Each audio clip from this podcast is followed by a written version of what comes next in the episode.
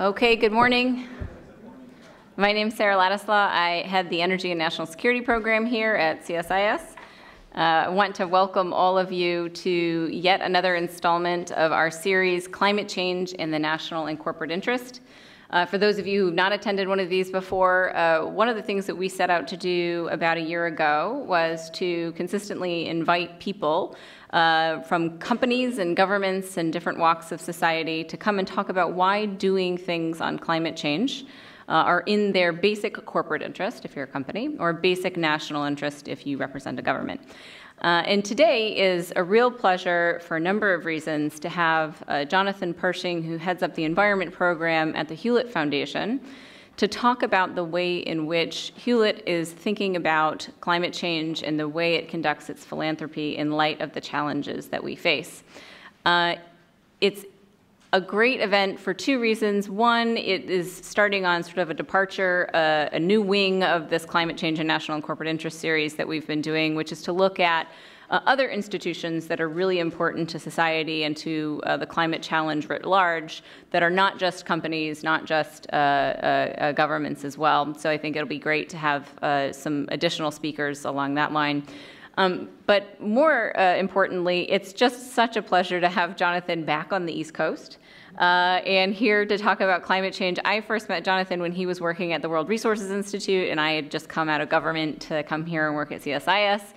Uh, and no matter what position he's been in, whether it's been at the State Department as a climate envoy or DOE working on uh, sort of the technology and policy aspects of the climate challenge, he's always done us this enormous favor of coming and giving a masterclass lecture on where everything stands globally and what we should care about. And so I'm just thrilled on a very wonky level uh, that he's going to do that again this morning. So um, this is being webcast, so if you please silence your phones uh, before the event, and we'll open it up for questions uh, at the end. I am thrilled to welcome uh, Jonathan to the stage, so thank you.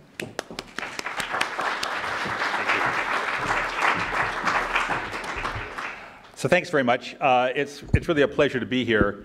Um, I, am struck as I was walking down the street. I have my red raincoat because it was raining and it's kind of chilly in Washington. That everyone here is wearing black or gray. Uh, and so there's a remarkable difference between the California model and the East Coast model in terms of like what colors you wear. Uh, I'm struck a little bit, uh, this is a very negative characterization, I'm struck a little bit by um, the first few times that I was in China. And as you walked around China in the late 19, this was the late 1980s, everyone's wearing the kind of very drab colors. China today is actually full of incredible color. And in some ways, I kind of wonder whether we've gone backwards to the gray and black era, and China's kind of got life and vibrancy. Uh, California's still wearing red. So um, come out to the West Coast. It's very, very interesting. With that very uh, a curious place to start, uh, it's a pleasure to be here. Thanks so much, Sarah, for inviting me. What I wanted to do today is really talk a bit about uh, how I see the climate agenda unfolding. And I think it's, it, it's topical and timely. It turns out that you guys probably don't need much persuasion about the science, and I won't really talk about that. But every single time you turn around, the science is being corroborated as opposed to otherwise. And so let's give uh, as an assumption here that the science is telling us we have to move. And the question that I really want to address is how and how the rest of the world is seeing that agenda. And to a certain extent, you can almost dismiss the first question and just worry about the second, which is to say, dismiss whether the science is real or not, and really look at how the rest of the world is acting, because in their actions lies, I think, an important message for us uh, in the United States. So with that in mind, if I get this thing the right way and can advance these slides, there we go. Um, this is where we've been historically on this problem. Many of you have seen a variant of this particular graphic.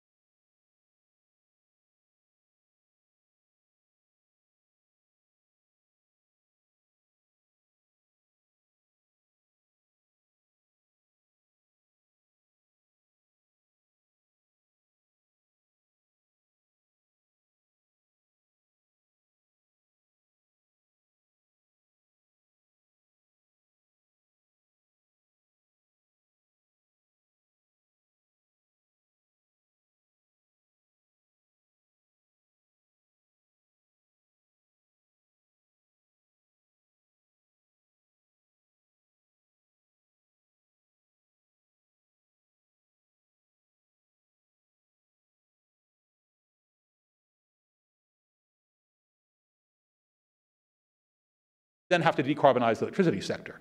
So this is the rate of decarbonization that's projected through a variety of different sources. This again comes back from the Climate Works report. And at the, at the bottom, those, those dotted lines, that's 2 degrees and 1.5. So we're not yet on the trajectory of decarbonizing the electricity system. It's got to be quite steep, and it's nowhere near steep enough. We're still putting in new coal facilities in China. We're still putting in a few, although almost none right now in India. There's basically a moratorium. So you've got, nonetheless, significant carbon assets in these places. And at the end of the day, who's leading on that discussion? It's actually India and China. So if you think that decarbonization is where your economic future lies and you're not investing in this, don't worry, others are.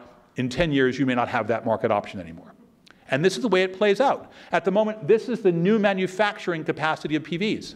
Turns out pretty low value added. India is likely to take over from China, at least based on the most recent numbers that we've got. And that suggests that manufacturing capacity for the PV solar panel is shifting None of it's the United States, none of it's Europe. This is India and China having a battle for who gets that particular asset value. And at the other end, it's installed capacity. Who's putting it in? India and China are putting it in. And they're putting it in in volumes that dwarf those of the United States. So again, if you want to think about competition in this sector, where are you playing and how are you investing? If you withdraw from that debate, others are right there already filling in that space that we have chosen to abdicate. And the EV manufacturer is no different. And here's the, the, the, numbers in this particular case that come from Bloomberg. This is the BNEF numbers on the expectations for light duty vehicle fleets. 40% of all EVs sold in the world were sold in China. And we should be very clear about the rate of change there. It is not a short lived or, or, or, long, or a long term uh, shift. It's a very, very rapid change in the instant. I was in China about a year and a half ago in Beijing. And every single three uh, little uh, three-stroke uh, um, moped and uh, small scooter was an internal combustion engine. I was there about uh, two and a half weeks ago. Every single one in Beijing was electric.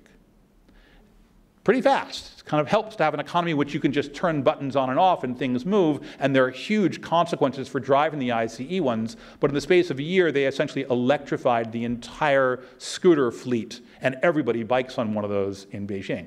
But it's not just there. The city of Shenzhen uh, has 17,500 buses. In the span of five years, they electrified every single one.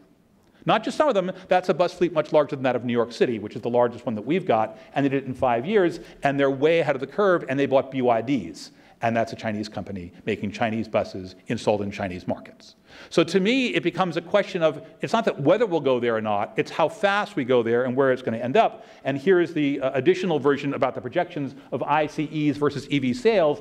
On the left side, what you can see is ICE in the blue and EV on the bottom on the right. That only goes to 2040. That's as far out as this figure goes. But at that point, what you're looking at is sales representing almost 55% of the, of the total. That's a remarkably quick change. We're not making those same investments. If you take a look at China, China's got an entire policy seeking to drive that. The Europeans, while it's a much lesser uh, level of aggressiveness than we had thought it might be when the proposal was first uh, put out there, the Europeans have a policy. The United States policy, with the exception of California, is to walk away from standards. It makes a difference how you approach these kinds of questions if the market is in fact going to look like this, the United States is not going to be competing in that market. It's others who will compete. It's Mahindra and Tata who are taking this at an enormously aggressive level in India. It's BYD that's doing this with Geely in China. It's not Ford, it's not GM. That's not where it's happening. And to a certain extent, our, mar our, market model and the policies that we put into place are not driving this level of support. And you can see that on the right side. Those colors at the top, that's essentially all of Europe. The United States is in there at the bottom, and you can see it kind of grows, but it doesn't grow very quickly. And this is the optimistic view that comes out of BNEF as a function of, China, uh, of the American market, largely driven by California. This predates some of the proposals that are currently floating around, as to whether or not the California exemption should still apply. So how do you think about this question when you think about competitiveness? This is clearly going to have to be part of the equation. I want to turn for just a minute then to look at the Chinese side. Where are they going to go and how do we think about that agenda? This is the composition of the Chinese economy looking back in time, and what you can see is a fairly rapid growth in the services sector, a decline in the share of agriculture, but a substantial and yet slightly declining share of industry. Industry is still substantially driving the Chinese GDP and where the economy is. But year on year, what we're seeing over the period of time uh, is uh, from 2002 through 2015, a decline in the uh, production and the demand in virtually every single sector. So in the first on the left, that's cement. They've virtually completed the build out in terms of their co collective infrastructure. In the middle, what you've got is steel, uh, and what you're seeing is a sharp decline in steel. Then you've got total primary energy demand down, although still growing slightly on a year on year basis, nonetheless sharply declining from where it had been at its peak. And then you've got coal demand declining quite sharply. That's the domestic demand, and yet the productive capacity for all those things has not shifted. Hence, Chinese incredible interest in overseas investment. Because they've got domestic capacity, where does it go? It goes into the international market. And you see some of that in this particular figure.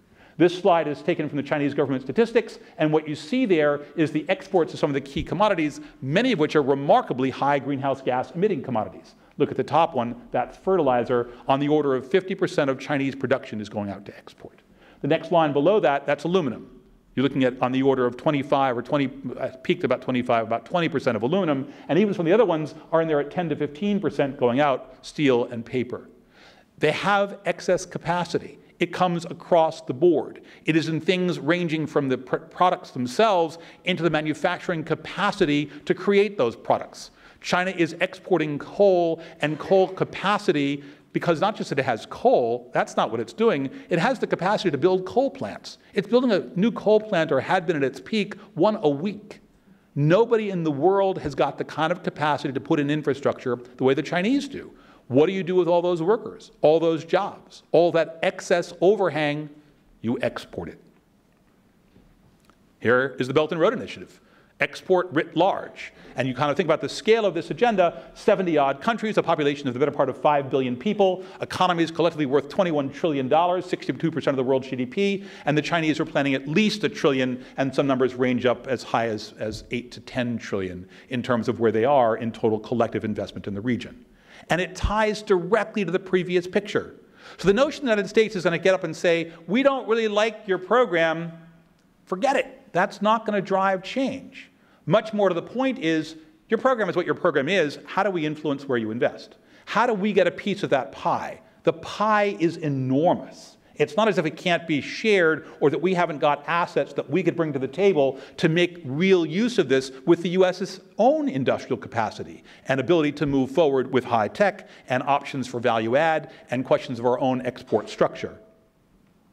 The BRI countries are also critical on the climate change side.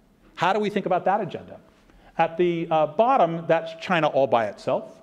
Added in blue, that's the total of all the BRI countries. If I put the two of those together, it's bigger than the rest of the world combined. So, where are we going with this set of countries? And where, perhaps at least as much to the point, where is China going with these countries? Here's a number about where China's going.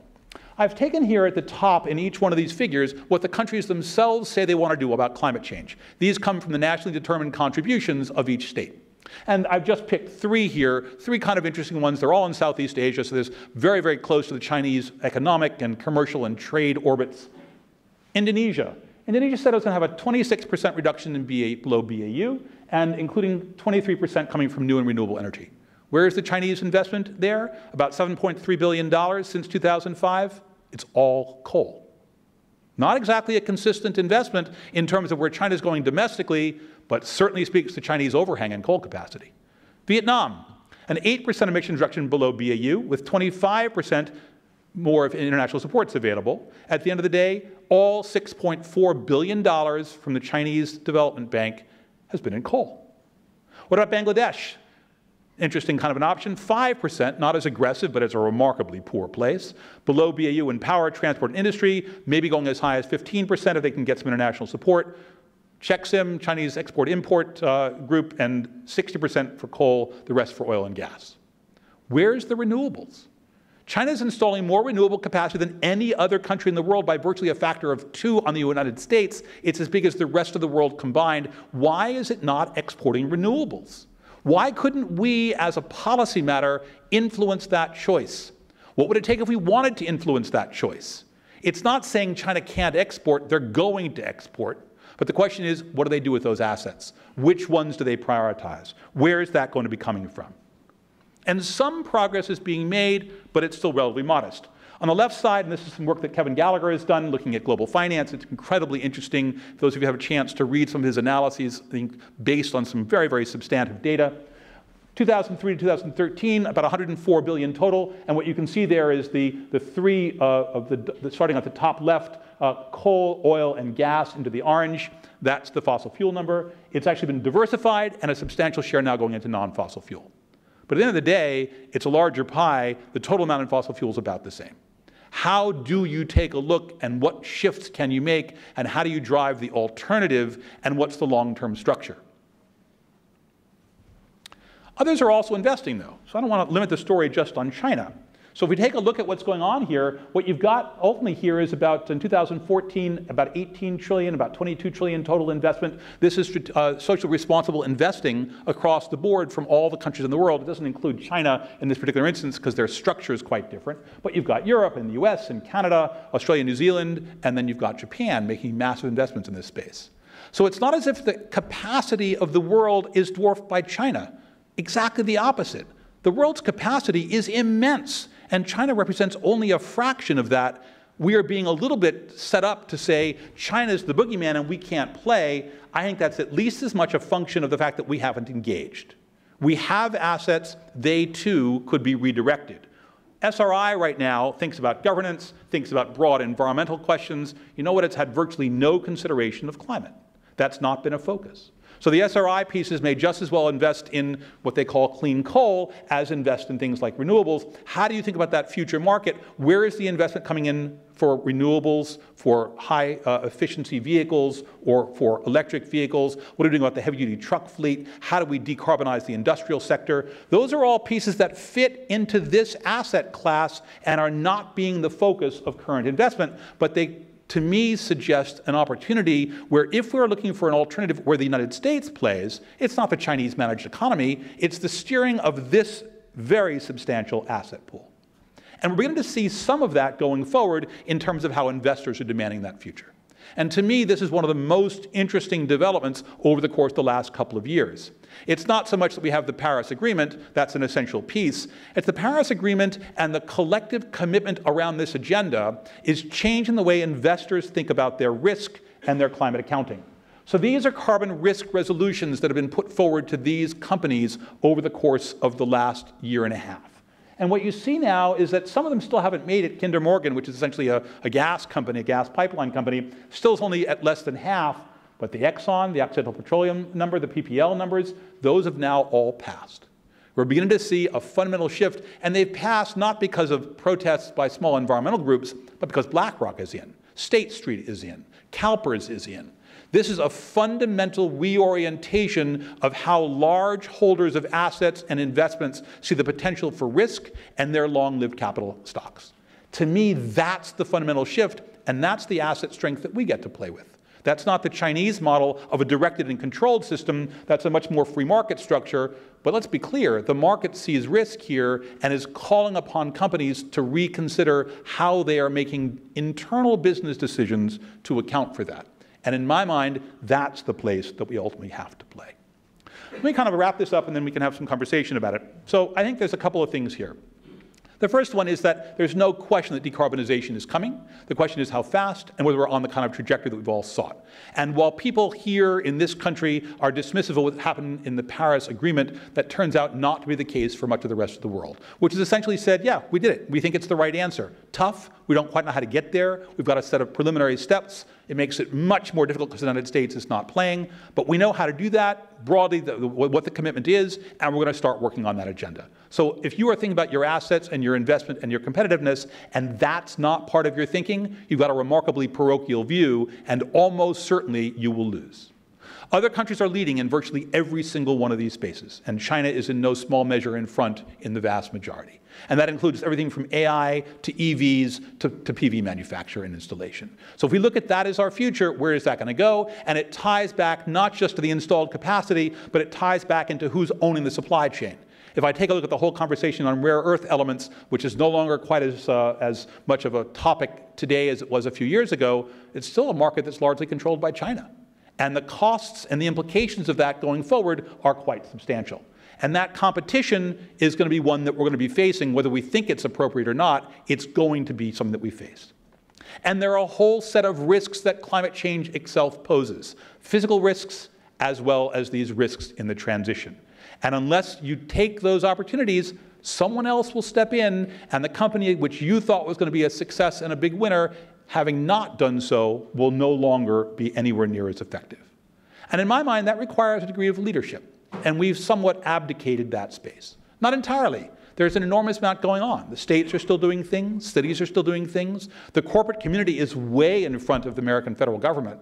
And at the end of the day, if we don't think about that agenda and see how we support that agenda, we will end up facing others who are much more coherent in their collective policy, where the government and the private sector and civil society are more aligned on an agenda, and that ends up having enormous benefit in terms of global competition.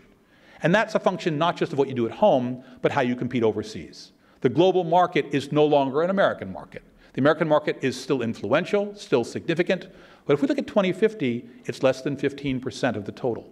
How do you think about that agenda? You think about that agenda as a global player, that agenda as part of a larger system, that agenda against the consequences of the climate change structure and the technologies and the policies that are called for, and you start playing now to make yourself a winner in that future world. So thanks very much.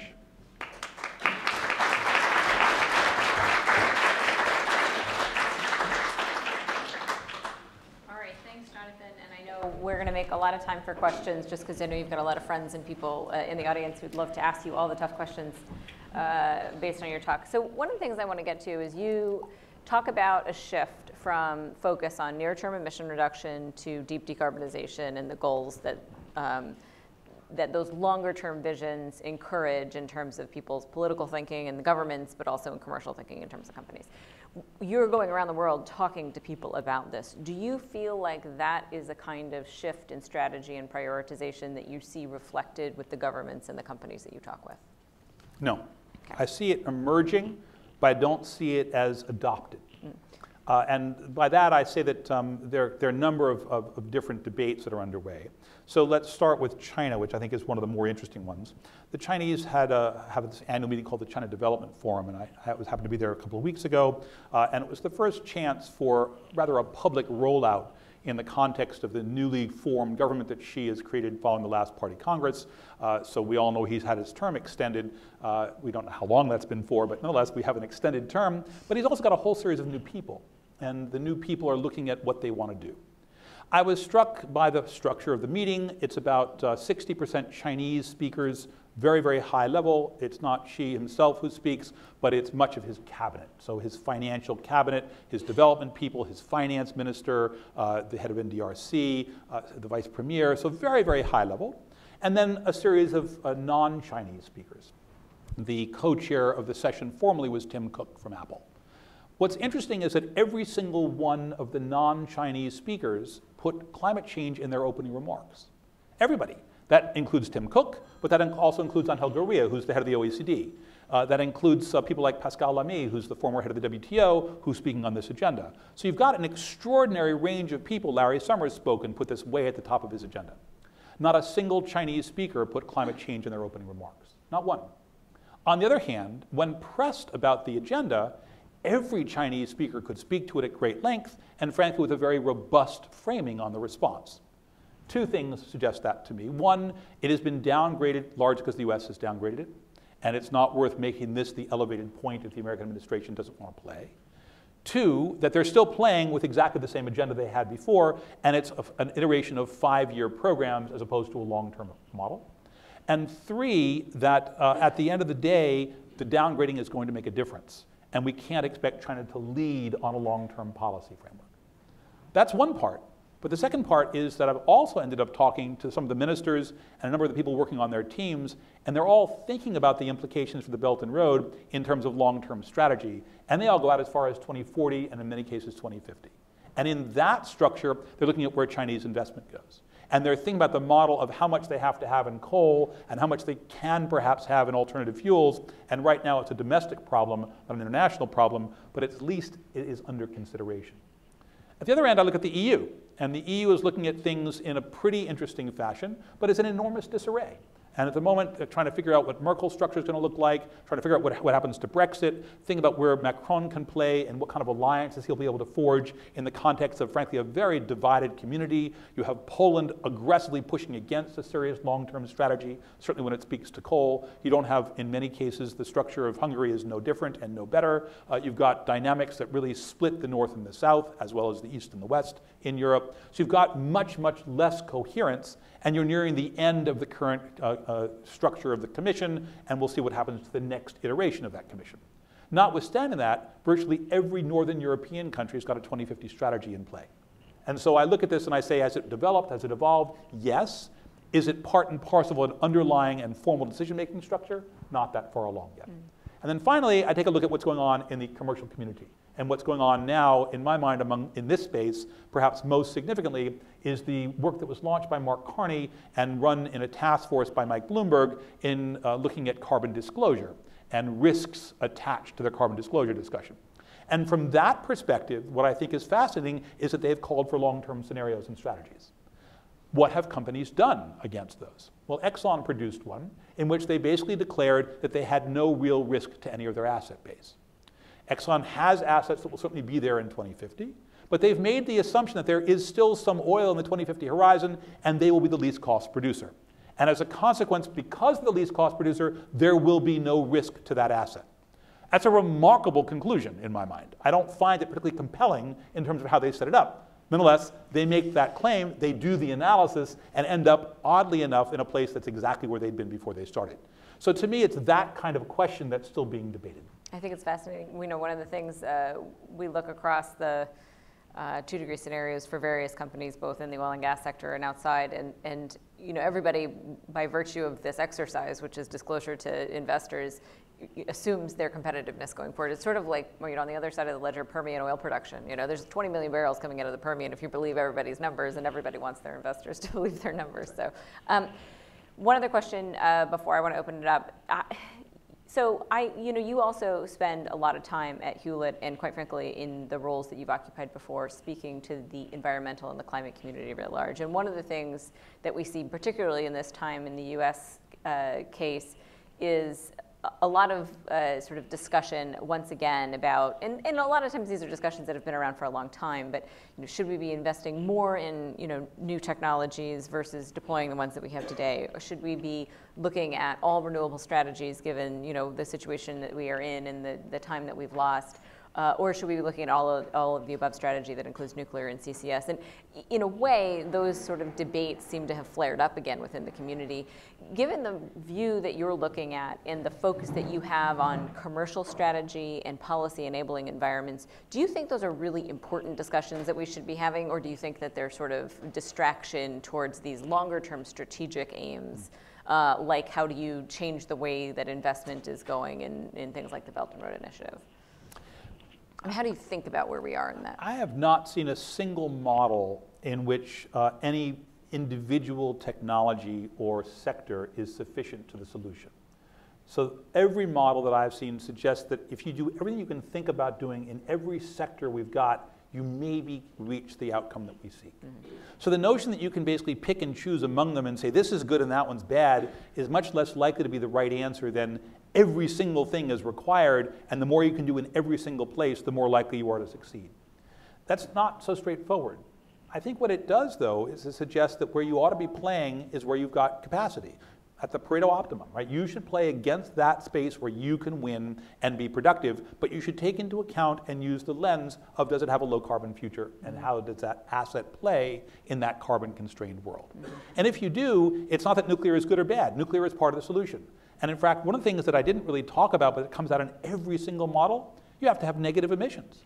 We need a set of technologies that pull this stuff back out from the atmosphere as opposed to putting it in. And in some cases, it could be as much as 20 to 30% of the total that's got to be pulled out. These are fundamentally large technologies which are just now being developed, and a group of investors are thinking through what they might do. Branson, for example, uh, has put up a prize of $25 million to think through for the first person who comes along with a series of options that might do it. He'll award one. He's announced the finalists. There are about a half a dozen, and there are really interesting ideas and technology. One of them, for example, does work on cement. You saw the numbers from Chinese cement and where that goes. One of the possibilities is you cure your cement in a CO2 bath. When you do that, it absorbs CO2 instead of giving off CO2 in the manufacture. Well, cement's actually a big enough number in the total share of global emissions by sector to be a place you can put it. You saw the Chinese numbers on fertilizer.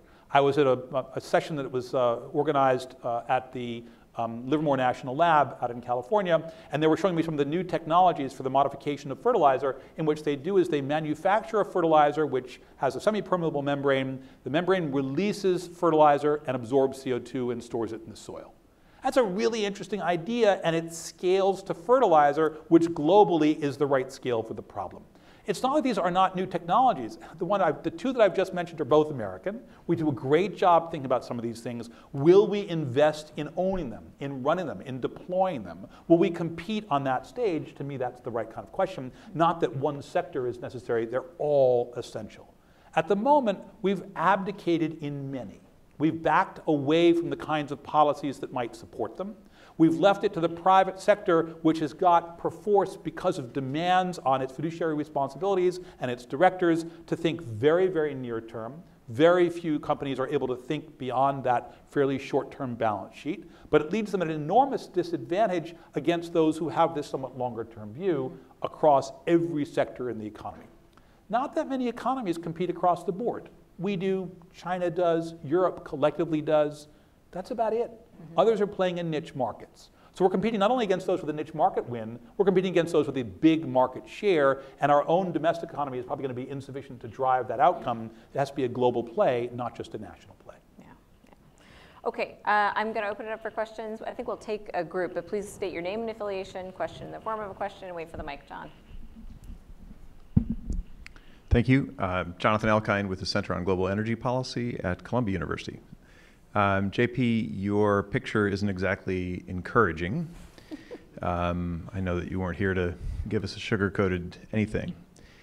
But I am wondering uh, in this rather pessimistic overall outlook in terms of US policy, are there areas that you see as most promising for the business of starting to forge consensus, political consensus, about how to move forward on climate. Thanks. Great. We take a couple others if they're good guy, and then we'll have one in the back. Guy Guy Caruso, CSIS. Jonathan, thank you very much for, as always, very clear.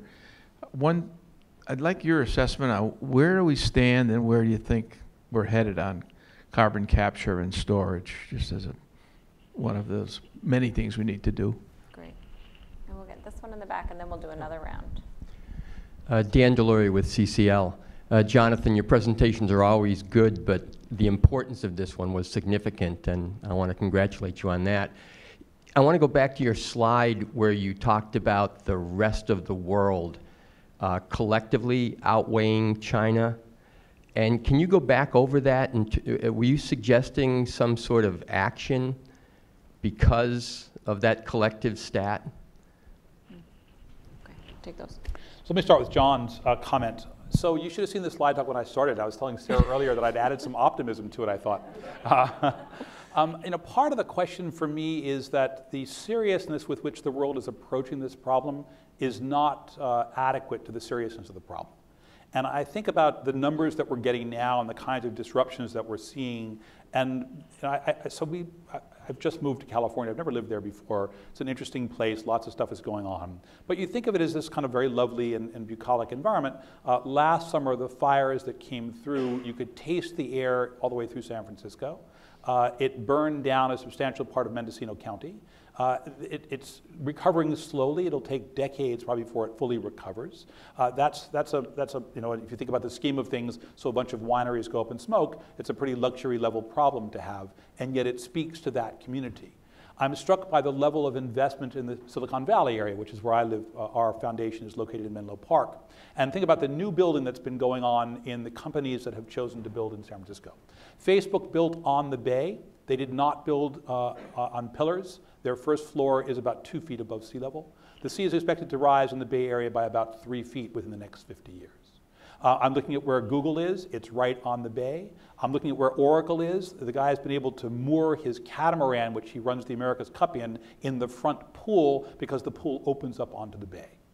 It's not above sea level. It's been no, and these are all built in the last three years. And I take a look at what was going on. We had a meeting a number of years ago. Many of you may recall. We went to Doha, uh, where we had the conference of the parties. This was before Paris. And Doha is an entirely new city built at sea level. At sea level. And they didn't elevate any of their infrastructure like their power plant. Now, at least when New York rebuilt, people like Goldman rebuilt in the same place, but they put all the HVAC work and the generators on the 10th floor. That's going to probably be fine. They might lose the first five, and they probably even lose that much, they'll probably lose the first one, but at least all the operating equipment will be safe. Most of the rest of the world's not doing that.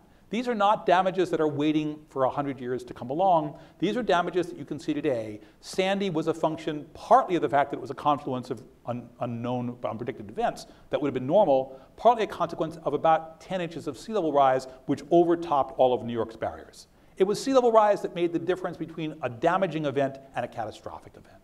That's the same story in Sandy. That's the same story you get to Katrina. That's the same story as you get now in the wildfires. That's the same story as you have in Australia with the drought. That's the same story that you're getting in the drying of much of Central Asia. That's the same story in Western China. It's not as if you've got a process or a problem which is not already manifesting difficulty. It's the fact that we have chosen to keep our eyes shut to the damages. With that in mind, what are the potential areas of consensus and how do we think about what's promising? I think the American model is really not yet resolved. I think that we have historically had a view that markets prevail and that if left to their own devices, markets will do very well. Markets are reactive, though. Markets are very seldom predictive. And if you take a look at where we've had catastrophic losses in the market, they're mostly because there's been an absence of forward looking thinking.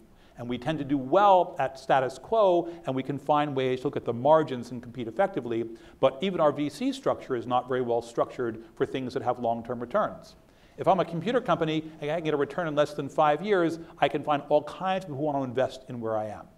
If I'm an energy company and think about looking at investments that are a billion dollars a pop, it's a much more difficult time to get a VC player into that marketplace.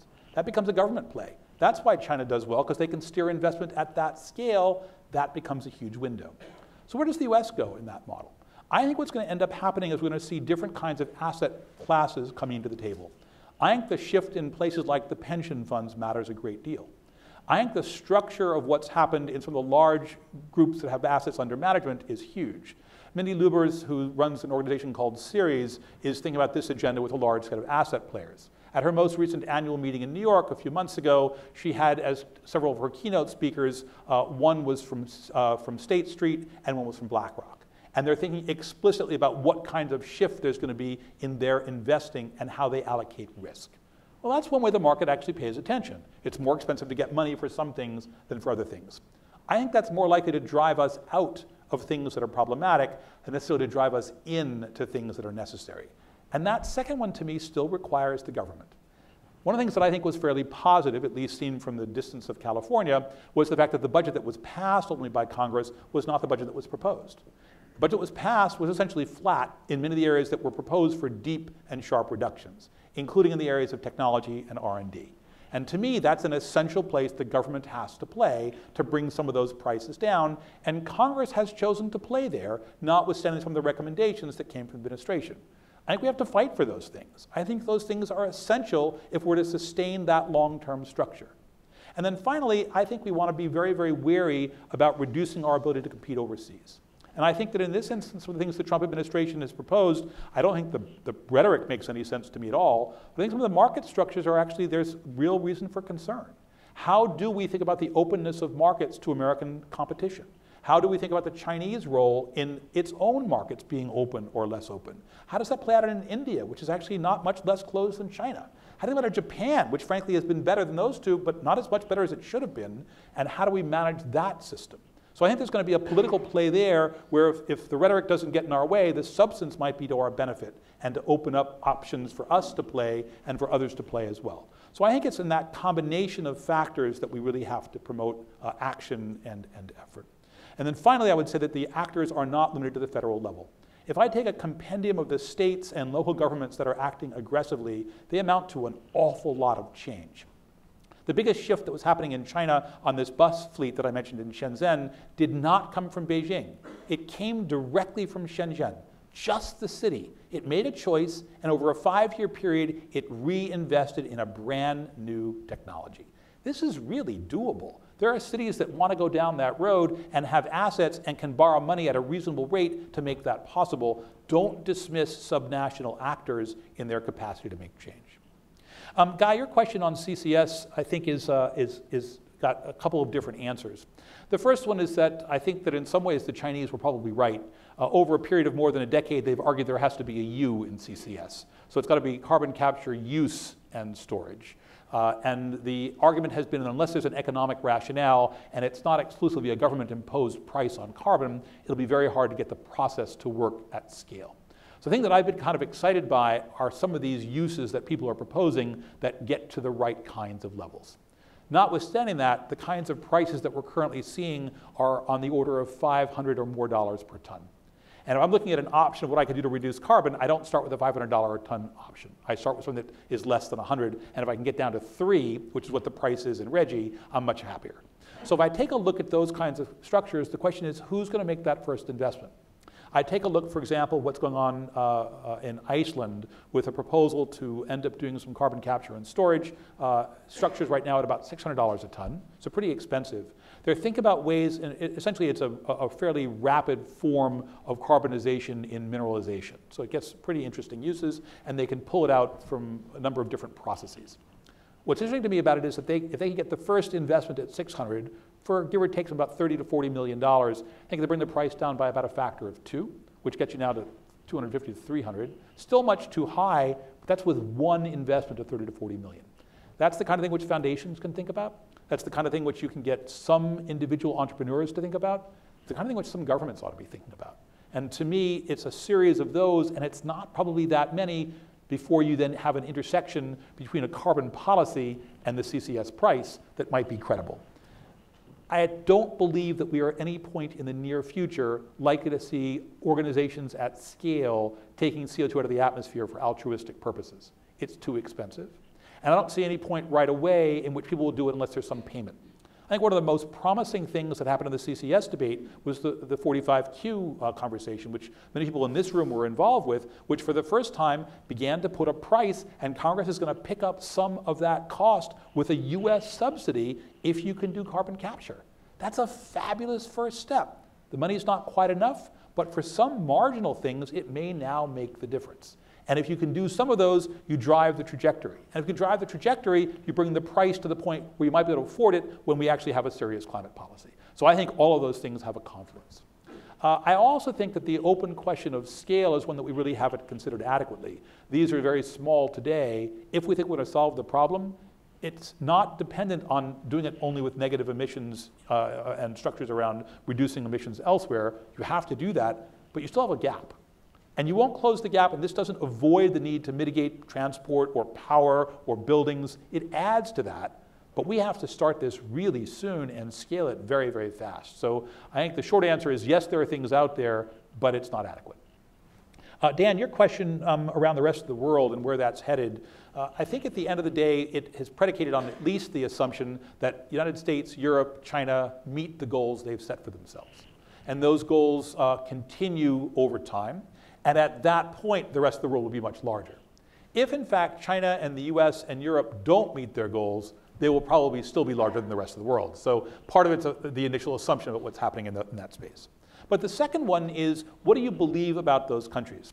Essentially, what's modeled in virtually every model is that China, India, Europe, uh, Japan act against the commitments they've set for themselves, and the rest of the world delays action. And they delay it from anywhere from 30 to 50 years. And so as a consequence, they've got pretty substantial growth. I'm not sure that I believe that any more than I believe the numbers the IEA has got around the fact that there's no electrification of the automobile fleet.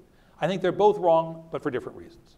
So in the case here of the structure for the developing countries and the rest of the world, what makes you believe that if India is able to deeply decarbonize its transport sector, as is China, that Africa, which buys all of its cars from India and China, will no longer buy those cars, but will start manufacturing its old internal combustion engine cars on its own?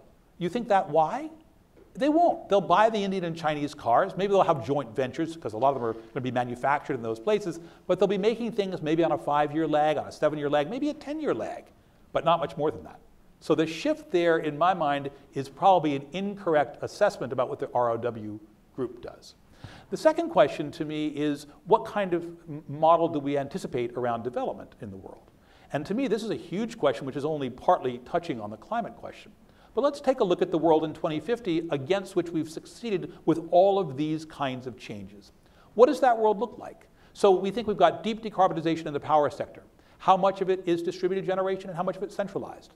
I don't know. I assume more distributed than we've got today. That might play out in a really interesting way for Africa.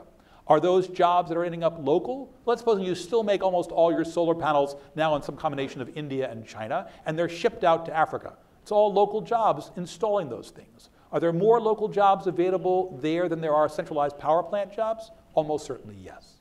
What's the car fleet look like? To a certain extent, this is a problem that plays out for us as well as for others, but the labor market questions here are huge. Electric vehicle has got at least 20% fewer parts and a better than 40% improvement on the repair record. What about all those people who made the parts in the supply chain? They were all over the world. What are they going to do? What are those mechanics who actually ran your, your, your, your, repair system? Where do they go? What's the new model? It is something different in that new economy than it is today. And how does Africa play into that space? Is it still a resource extraction economy? Turns out if you look at the oil supply which runs our fleets today, it is fundamentally different than the battery parts and chemicals and minerals that run our fleets of tomorrow. Who owns the latter? A pretty substantial share is in the rest of the world.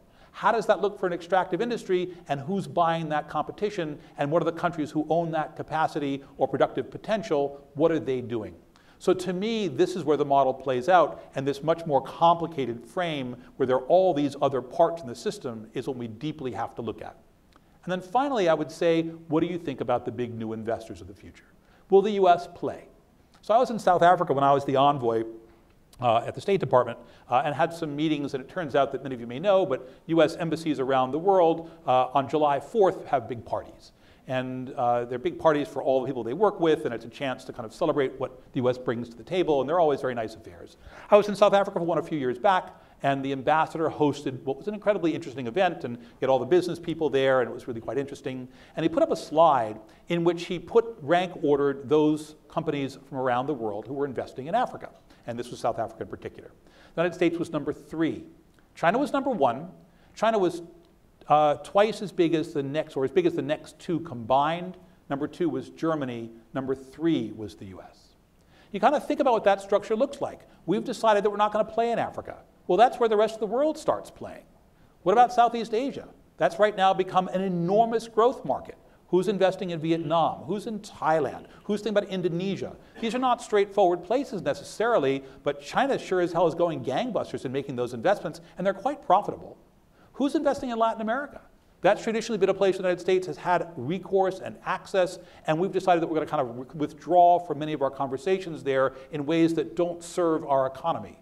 To me, that's the rest of the world discussion, and the investment potential and the opportunity is enormous, and how do we seize that? It's our choice. We don't have to walk back and say, sorry, I want to play at home. We can say, I want to play globally because that's good for me at home. That's my view of where we succeed. But if we don't, we create a vacuum. And when that vacuum is created, there are many others who are happy to rush in and fill it. Rest of the world. Okay, I'm going to take three more you're going to have to be faster. Uh, we'll go Tim here and then uh, right here. Good morning. Uh, Tim Donatera, Alpha Investments.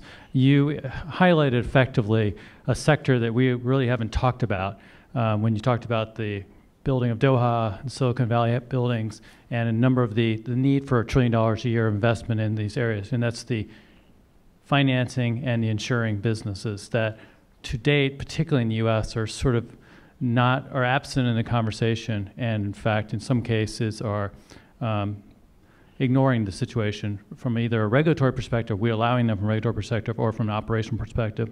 And I'll use this one bit of evidence, and I'll end the, question. In Jamie Dimon's uh, most recent 47-page letter to sharehold his shareholders, where he mentioned every risk known to man except climate change or the environment, um, is indicative of where our U.S. financial institutions are. Where do you see the role of organizations like the Hewlett Foundation or clearly it's not going to come from the federal government currently, states and other entities to push to require pricing in longer term tail risks around climate in the financial and insurance businesses. Okay. And then we're going to go right, gentleman in the blue tie.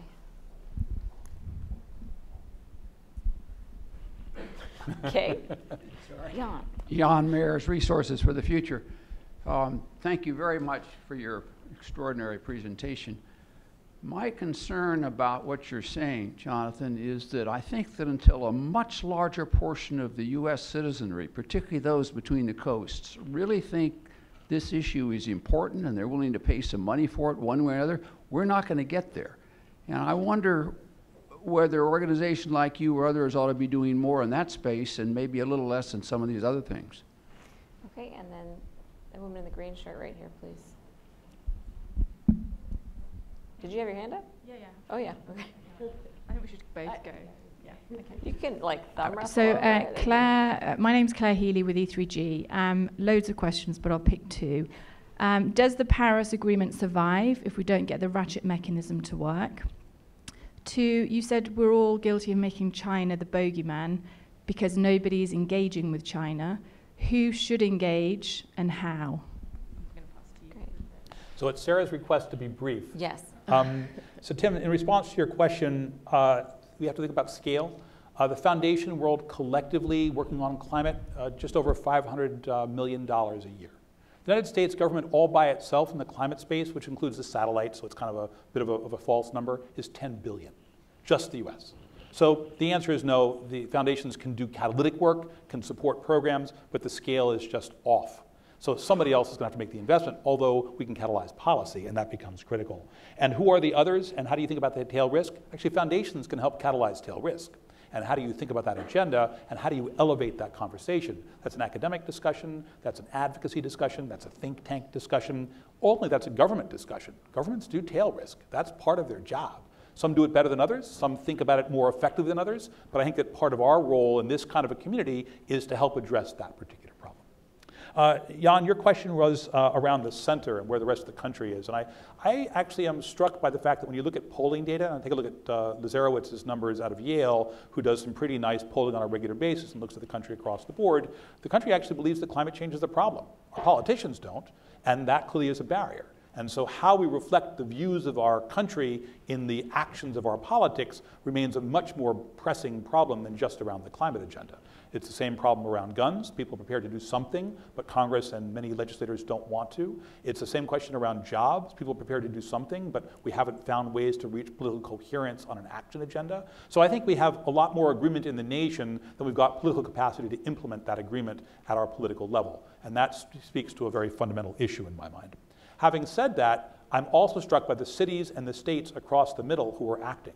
I take a look at what was done in Ohio, where the governor decides to actually, over the objections of his legislature, support an agenda to promote renewables because, frankly, it's a lot cheaper and it's working pretty well for Ohio, and there's a manufacturing component that attaches to that. That's the kind of agenda that we have to sustain. I think we're getting that.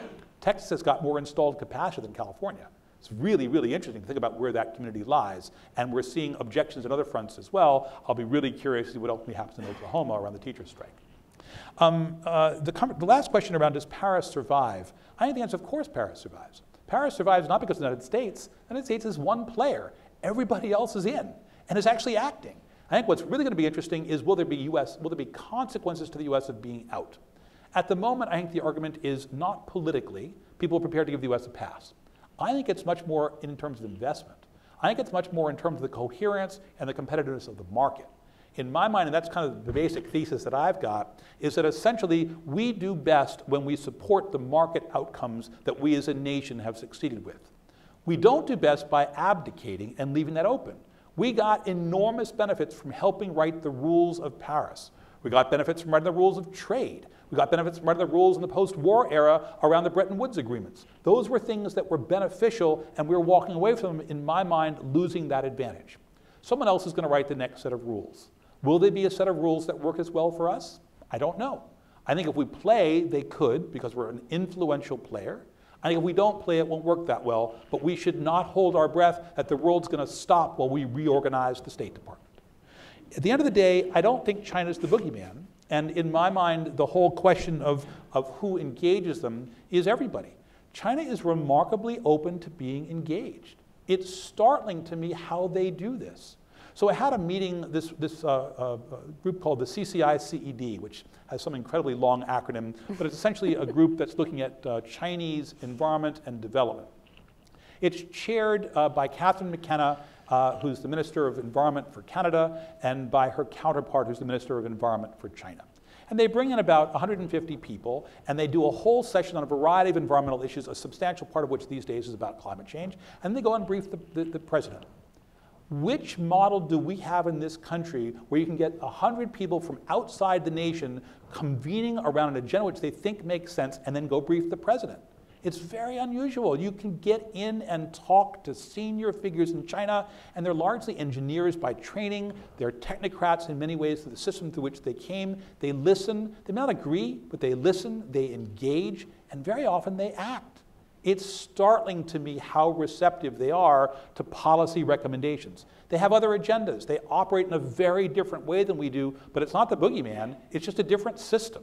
And we have to go out there, we have to talk to them, we have to think about what they're doing, and they're playing around the world, and they're not averse to having those conversations, but they also perceive themselves as wanting to put some distance between their interests and those that might come. Now, that's a bit of a perverse problem. And I look at the Belt and Road as an example. I'm China, I come to Vietnam with a pledge for a billion dollar coal plant. Vietnam goes, God, a billion dollars, I'll take it. Doesn't think to say, I would prefer your billion dollars if it went into a renewable facility or a transport facility. Could you do that instead? Were they to say that, China actually might say yes.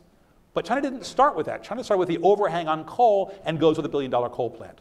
Are we working in Vietnam to reshape that? What's happening to Bechtel? Are they playing in the model of an infrastructure play as they go to Thailand or Vietnam or Indonesia and looking to supplement that?